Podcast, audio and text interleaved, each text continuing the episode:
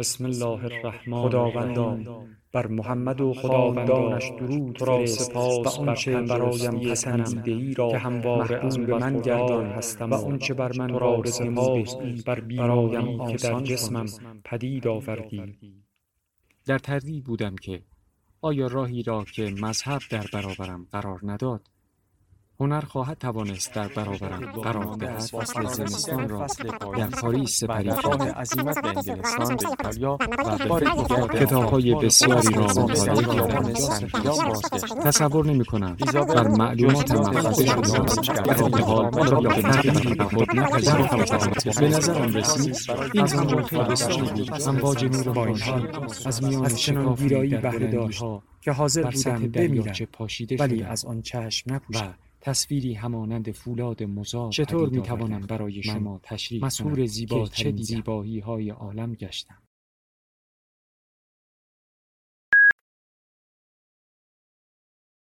کتابشنو. رسانه ای برای شنیدن کتاب. در یونان باستان از سقرات فیلسوف خواستند که لب کلام همه فرامین فلسفی را در یک عبارت خلاصه کند و او در پاسخ گفت خودت را بشناس خودشناسی به این دلیل چنین اهمیتی دارد که فقط بر اساس شناخت دقیق از وجودمان است که می توانیم تصمیم قابل اطمینان بگیریم. به خصوص در قلمرو زندگی شخصی و زندگی شغلی کتابی که در دست دارید ما را به سفری در جرفترین و گریزپاترین گوشه های وجودمان می‌برد و ما را مسلح به مجموعه ای از ابزارها می کند تا بتوانیم شخصیتمان را به درستی بشناسیم. در پایان این سفر دریافت به کلی تازه تر و روشنتری از خیشتن خیش میابیم. خواهیم دانست که هنگام تصمیم گیری باید مراقب کدام یک از جنبه های درونی من باشیم.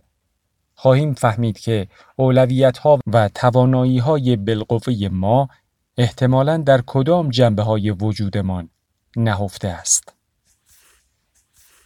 بخش اول از خود بیخبری یکی از برجسته ترین مشخصه های ذهن ما انسان ها این است که فهم بسیار اندکی از آن داریم.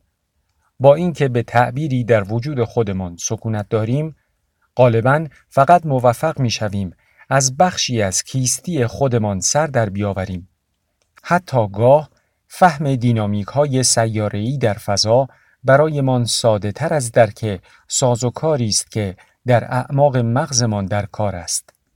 هرگاه دچار از خود بیخبری باشیم معمولا به سرگردانی و آشفتگی نیز مبتلا می شویم برخی روزها کچخلق یا غمگینیم. بی که اصلا دلیلش را بدانیم. یا چه بسا احساس کنیم در شغلمان دچار سردرگمی شده ایم اما نتوانیم چیزی بیش از این بگوییم که می‌خواهیم کاری خلاقانه تر انجام دهیم. و یا اینکه کاری کنیم که باعث شود جهان جای بهتری شود. طرحها و نقشه هایی که آنقدر مبهمند که هنگام مواجهه با برنامه های اصولی دیگران دچار احساس ضعف و آسیب پذیری می شویم. به واسطه علم روانشناسی در ذهن همه ما نقش بسته است که ذهن اساساً به دو بخش آگاه و ناخودآگاه تقسیم می شود. یعنی بین آنچه بیواسطه در دسترس ما است و آنچه در سایه های ذهن واقع است. که وقتی به شکل علایم بیماری، رؤیاها، لغزشهای زبانی و استرابها و حسرتها و نیز ترسهای فراگیر بروز می کند، سخت قافلگیر می شویم. همچنین یکی دیگر از تأثیرات روانشناسی این بوده است که عموما تأکید داریم که از جمله لازمه های بلوغ این است که رانعی همیشگی در ما باشد تا امور ناخودآگاه را به امور آگاهانه تبدیل کنیم تا این رویه یاری من دهد در هنر خودشناسی استاد شویم اما نباید خودمان را سرزنش نماییم که چرا چندان از ذهن خود سردر نمی آوریم این معزل در خود معماری مغز ما ریشه دارد. زیرا مغز ما اندامی است که طی هزاران سال نه برای قربالگری صبورانه و درون نگرانه ایده ها و عواطف بلکه برای تصمیم گیری های سریع و غریزی تکامل یافته است. گاه فهم دینامیک سیاره در فضا برایمان ساده تر از درک سازوکاری است که در اعماق مغزمان در کار است.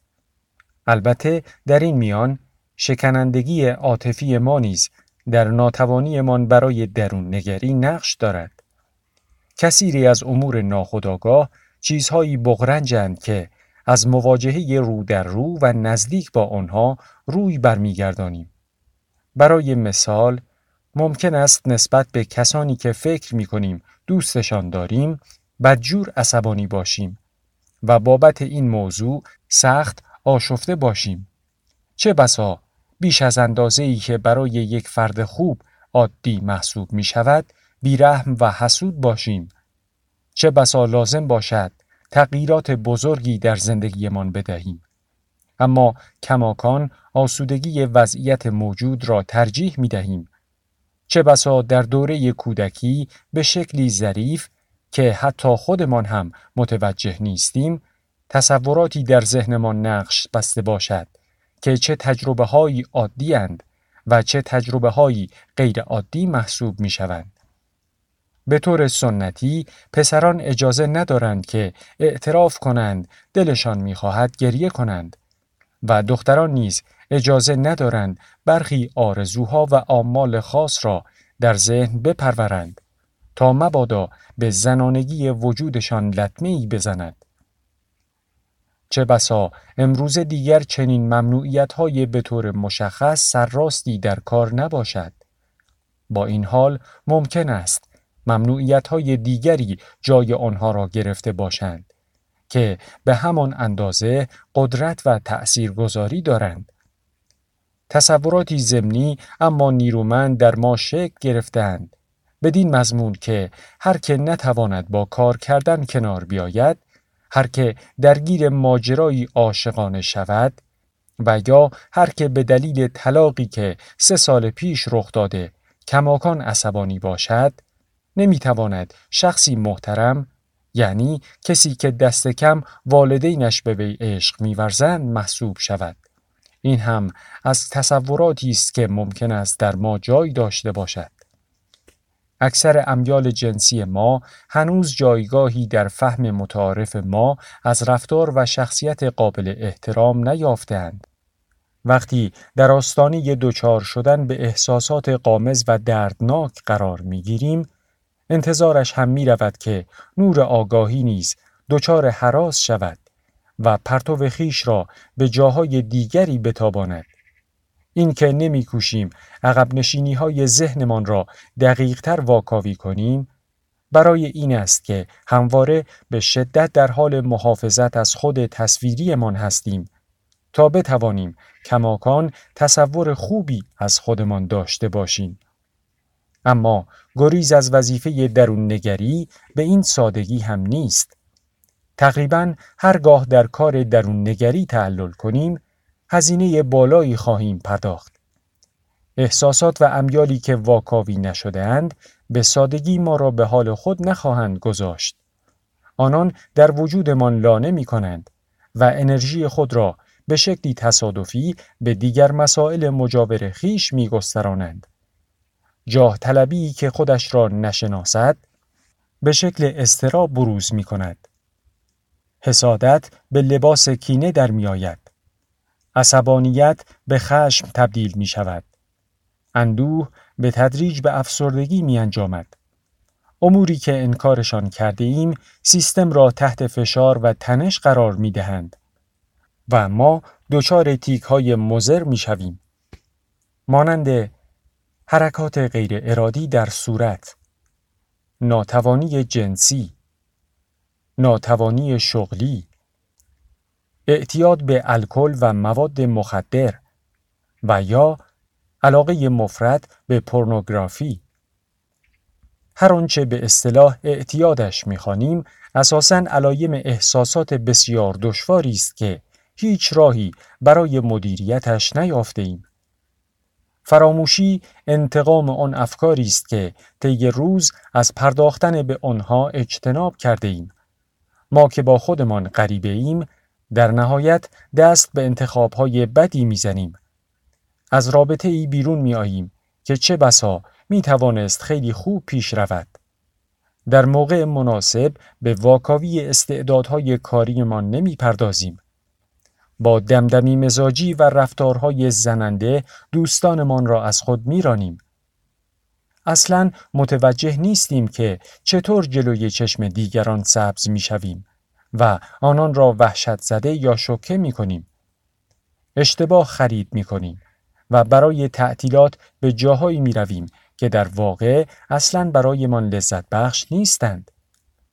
بیوجه نبوده است که سقرات کل حکمت فلسفه را در یک دستور ساده خلاصه کرده است و آن اینکه خودت را بشناس این به نظر هدفی بسیار عجیب و غریب است جامعه پر از افراد و سازمانهایی است که کارشان ارائه راهنمایی برای سفر به قاره های دوردست است اما بسیار اندکند کسانی که برای سفر در کور راه های ذهنمان یاریمان دهند. سفری که در واقع بسیار مهمتر از آن سفرهای بیرونی است. اما خوشبختانه ابزارها و رویه هایی وجود دارند که می توانند کمکمان دهند به درون ذهنمان دسترسی پیدا کنیم و از سردرگمی های خطرناک به روشنی ذهن برسیم که گرچه کاری چالش برانگیز است اما در نهایت باعث رهاییمان می شود.